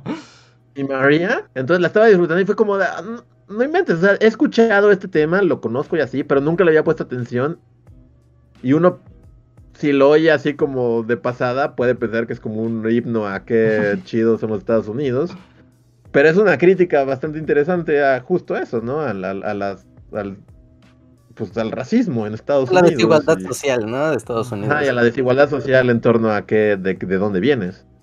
Y hasta ahí va como, "No, esta película la va a encantar. Pero luego, por lo menos en esta, el personaje de Anita, todo lo que dijiste, o sea, como que de repente solo desaparece y ya. Es como, bye Rita Moreno. Ajá, y aquí, chido haberte conocido". Aquí más bien le construyeron a Anita el verdadero conflicto de la película. Y Ajá. también lo que leí, y bueno, se, se confirma con lo que tú estás diciendo, Spielberg fue más listo porque yo creo que Spielberg también sabe que Tony y María son el bajón de la película. Porque Sí. aquí eh, lo que cambió el orden de las canciones de manera de que tienes los números padres también en la segunda mitad, porque en la obra original todo lo bueno está al principio y luego es Tony María full. Sí. Y aquí te lo intercala como para que digas, bueno, aguántate lo de la iglesia, bueno, aguántate el balcón, en serio que ahorita viene lo bueno. Está bien algo padre, vas a ver. Sí, porque la original como que sí se come los números chidos. Les digo, creo que la última... Ujú. Sí, porque la de América es antes. La de América es muy, muy al principio. Es como el cuarto número musical. Y aquí de la ya está en la segunda mitad. Ajá. Y el último número fue el de Officer Crumkey. Ese fue el último esbozo de felicidad que tuve en esta película, sí. Y aquí el de Y Officer- eso va como antes de la mitad. des- o sea, realmente ya después como que sí, ya no hay números nada memorables ni, ni emocionantes. ni Y por nada. ejemplo, aquí eh, la pelea a muerte con cuchillos, América y el Officer Crumkey lo pasan a la segunda mitad. Ah, ok, ok. Entonces, como que siempre tienes esos momentos que te levantan y que no te quieres arrancar los ojos. Bueno, entonces suena que está mejor, ¿no? Yo, No, yo- sí, yo o sea, pas- la hace muy pasable, porque es como, bueno, ah, y te regresa. No es como, bueno, sabes que este momento de felicidad va a llegar, van a llegar los enamorados a fastidiarte, pero después de ellos va a haber algo interesante. Entonces, como que así te la vas llevando con, con las historias, ¿no? Con ir entrelazando y es, es bastante más ligero, ¿no? A que si te aventaran todo, el- todo esto junto, no, te, te paras de la sala, te vas. ¿no? Está buena, está buena y te digo que justo antes Anita desaparecía a la mitad de la película y aquí más bien Ajá. como Rita Moreno dijo, no, no, Anita necesita más desarrollo. Y le hicieron toda una historia y a mí, por lo menos, en lo personal, me parece que su conflicto es el que revela más cosas y el que tiene más trasfondo que los otros dos de nos amamos y ya. Ajá.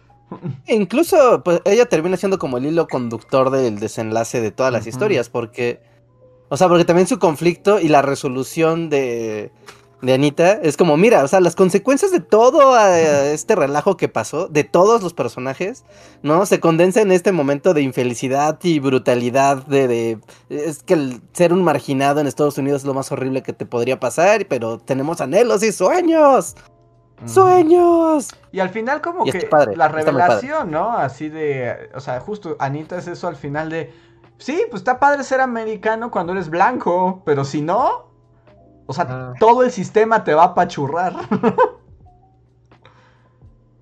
Que, o sea, de nuevo, y, eso cuando, cuando pasa la canción de América, dices, ah, como que por ahí va a ir la película, y de repente no, es como, no, es Tony y, y María, y luego le disparan a un güey, y, y ese, esa, todo ese conflicto racial, Ujú. Bueno que te lo imaginaste, porque nunca lo volvimos a mencionar en la película, así como... Ajá, y aquí como que al final lo anudan bien, porque justo la revelación de Anita es que, pues lo que le cantaba Bernardo y su gang, pues tenían razón y que ella no había visto todo eso como cegada por el sueño americano, ¿no? Y lo reconoce y ahí es donde dices, ah, la película cerró, que maten a esos dos y ya lo saquen de escena. Ajá. Pero aquí hay, hay duelo a muerte con cuchillos, esa es la gran pregunta. Sí hay duelo a muerte con cuchillos, Sí, sí, claro que sí. Aunque me parece que como que está menos coreografiado musicalmente y es como más pelea a muerte con cuchillos eh, seria. Así como, como. O sea, sí es una pelea, ¿no? ¿Sí? O sea, porque yo, eh, por, el, por el cachito que me asomé al cine, así a ver este, la parte que les digo que yo dije, ¿qué? ¿Qué es esta película? Yo nunca vi esta película. Ajá. Este, pero pensé que habían cambiado el duelo a muerte con cuchillos por duelo a muerte con pistola. ¿Pero no? No, hay, está la pistola, o sea, está la pistola, pero el duelo a muerte es con cuchillos. Ah, ok, ok, ok. Bueno, y es un, uno de los momentos cumbres, ¿no? De, de la película y todo, ¿no? Se va generando la ambientación y todo lo de los cuchillos está muy bien.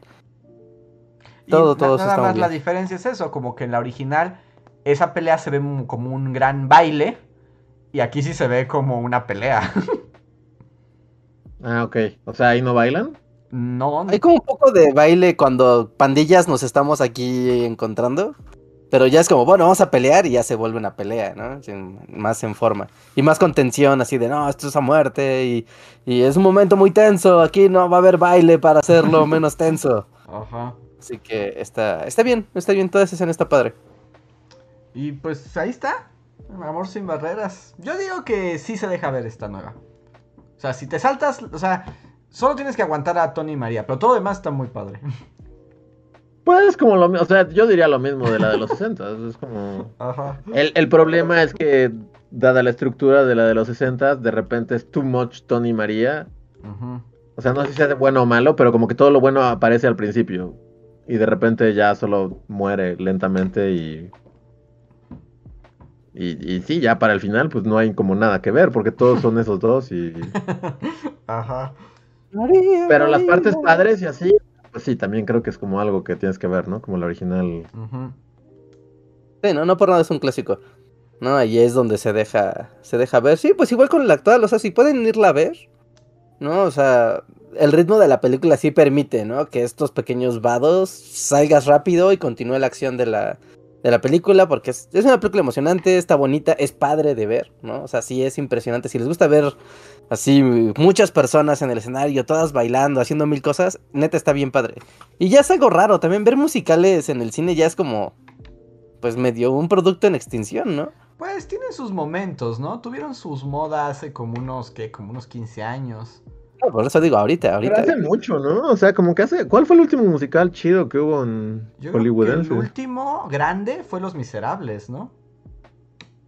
Pero fue chido, en retrospectiva. Eh, ahí yo no puedo opinar, es que a mí me gusta mucho, pero estoy, estoy, este... O sea, pero por lo mismo que te gusta mucho es como, o sea, la película son solo como un montón de close-ups de caras así. Y Russell Crowe cantando horrible, ¿no? Entonces, Russell Crowe es un problema, pero a mí sí me gusta, pero admito que estoy sesgado.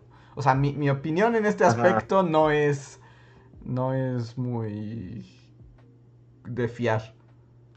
Nos dicen aquí en el chat que La La Land, esa ni la vi.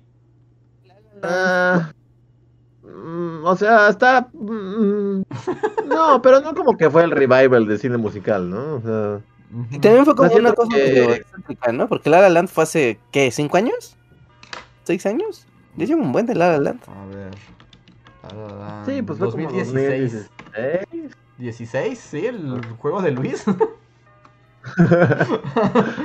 Pero sí, o sea, siento que como que Chicago y Mulan Rush y todo eso fue como en los inicios de 2000, ¿no? Y desde entonces como que trataron y así y como que nunca nunca cuajó. Y realmente debo decir que no sé si esta vaya a ser que cuaje, porque de nuevo, en mi experiencia fue como que nadie, absolutamente nadie me quiso acompañar a ver Amor sin barreras. Sea, pero se rieron en mi cara, fue de nadie nunca ha querido ver Amor sin barreras, Luis, nunca. Así me dijeron, y yo así ay, pero Los Jets. pelea muerte con cuchillos, ¿no? Anita, Rita Moreno, ¿no? Y así el blank, blank face, así de, no hay nada aquí. No hay nada que buscar. O sea, no me sorprende, o sea, no me sorprende. También siento que son de esas películas que la neta también ya terminas viendo cuando eres más ñoño del cine, ¿no? O sea, como de eso, como de ver las películas viejas, saber qué pasó. O sea, obviamente si eres fan de Marvel no vas a querer ver esto. Y más cuando esta película coincide su estreno con, bueno, está súper cerca del estreno de Spider-Man. Ujú. O sea, claramente Spider-Man así mata a Rita Moreno y la deja Pero colgada así. estoy seguro que Rita Moreno está mucho mejor que Spider-Man.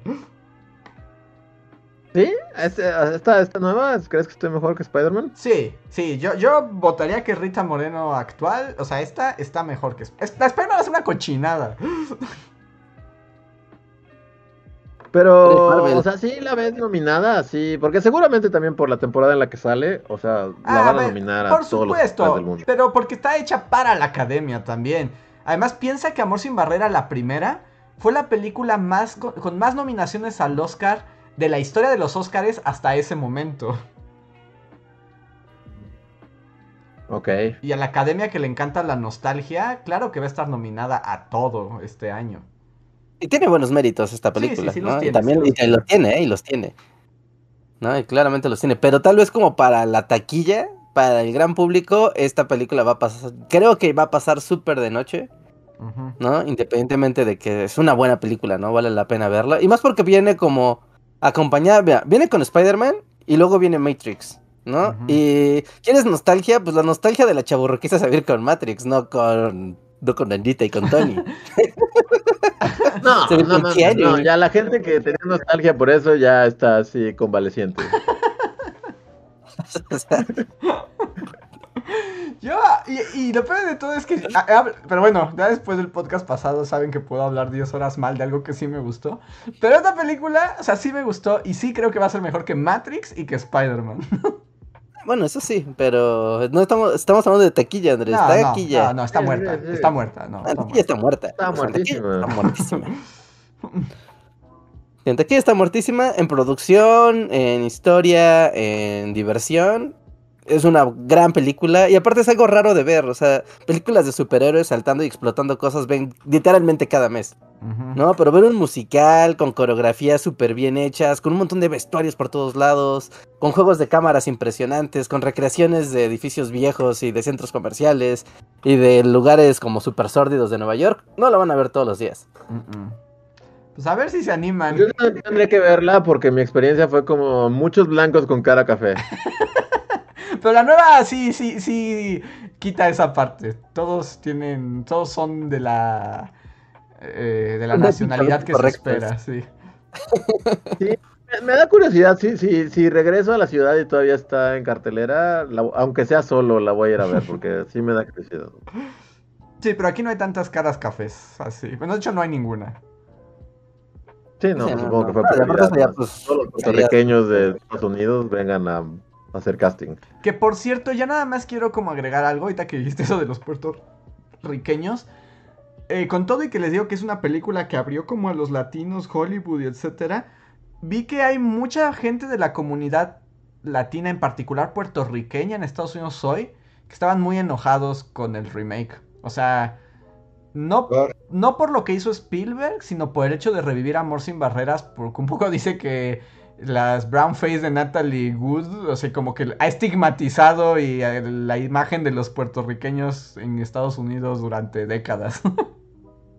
O sea, pero entonces esta comunidad no quiere que nunca jamás se vuelva a mencionar el nombre de Amor sin Barreras. Ajá, básicamente. Como que la historia la sepulte para siempre. Ajá, un poco. Es, es las, las críticas que le iban muy en un tono muy, muy radical en ese aspecto. Es que sí está muy raro, la neta, o sea. O sea, porque si estás como en el corazón así de. Porque digamos, como que esta onda de brown face y black face, hay películas hasta los ochentas, así Sí. de. O sea, en los ochentas todavía se les hacía que era buena idea, así de pintar a un blanco de café y así.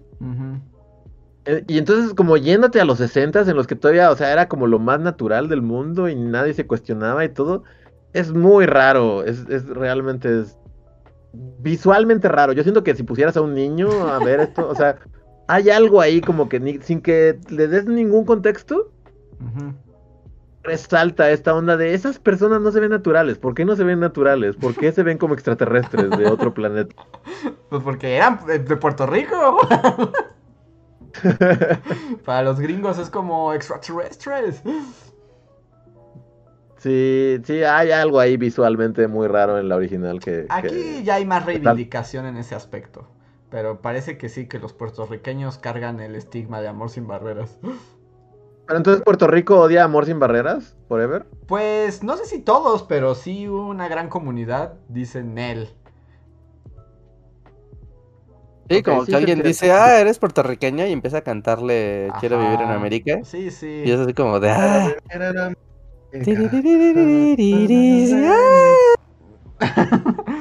Sí, te- tiene sentido, o sea, y tiene sentido, porque sí alimenta aquí un prejuicio y un estigma eh, cultural bien fuerte, así que, así que sí, tiene, tiene sentido la, Se entiende, la se queja. entiende. Se entiende la queja. Ajá. Y así. Pero bueno, entonces recordemos solamente, ya cerremos este tema. Respecta a Rita Moreno, recuérdenla. Sí, Rita Moreno. Rita Moreno es- Está chida. está chida. Tiene un Grammy por salir con animal. Eh, Un Emmy, ¿no? Un Emmy por Ah, animal. Emmy, un Emmy sí, con sí. animal. Órale, o sea, está súper. O sea, ¿puede ganar un Emmy solo por ese sketch? Sí, sí, sí. Sí, por eso ganó un Emmy, literal. Y mi recomendación a todos del chat, cuando se va, antes, o sea, ya cuando se acabe el podcast, antes de que acabe la... O sea, antes de que apaguen su compu o lo que sea, vean ese sketch. ¿Dura qué? ¿Un minuto? Dos minutos. o sea, es- Como dos minutos. Dos minutos. ajá. Es muy Pero breve. es como genialidad pura, ¿no? Según yo, sí es como, o sea, si tuvieras que enseñarle a un extraterrestre que son los mopeds, es como, es como lo más emblemático de los mopeds, así, Sí, sin, ever. sin duda, ese podría ser. Tal vez el Manamaná también. Eh, Mana Maná. Ajá. Es que sería Ah, Mana está Maná y Rita. Moreno, ajá. No creo que haya algo que compita contra eso. Sí, o sea, si quisiera un extraterrestre decirle, esta es la esencia Moped, sí usaría esos dos. Pero véanlo, véanlo, vale la pena. No, no se arrepentirán y entenderán por qué Rita Moreno se ganó un Emmy. Ajá, y de paso se hacen de una gran canción para su playlist de Spotify o de Amazon, ¿no? Que que escuche y ya tiene una gran canción clásica en su lista de reproducción. Así es. Y bueno, eh, pues esta vez hablamos mucho de Sin Barreras. No hubo mucho espacio para los superchats. Pero el Tecolote nos dejó uno. Muchas gracias al Tecolote que nos preguntó que si no había muerto al- No había duelo a muerte con cuchillos, ¿verdad? Y no, sí lo hay. Esa es como Sí la hay, sí esencia de la película. Ok. Yo me quedé con la idea de dije, ah, seguro ahora es duelo a muerte con pistolas. Spielberg, así de. Lo actualizo. Pero entonces, ¿sí hay cuchillos? Sí, sí hay cuchillos. Ok. Sí, sí hay cuchillos. Y pues yo creo que así ya terminamos así. Sí, pues, sí, sí, sí, un poco aquí sí, sin after ni nada, porque pues digo que sigamos hablando de Rita Moreno en el after. Hay que decir, yo creo que nunca ningún podcast en México había hablado tanto de Rita Moreno. ¿De Rita Moreno? Sí. Sí, es probable. Pero bueno. Pues muchas gracias a todos por este spoiler alert especial. Nos vemos el jueves con Bully Podcast regular. Espero que les haya gustado. Aquí, por ejemplo, Jeremy Slater se ve que él sí dice que fue muy fan. Javan GGG también nos dijo que a él le gustó la película. Ginara habla cosas buenas y malas, como que como que está indecisa. Pero pues así estamos. Muchísimas gracias por acompañarnos una noche más. Esta vez de spoilers y cine. Nosotros somos los Bully Magnets y nos vemos la próxima. Bye. Bye.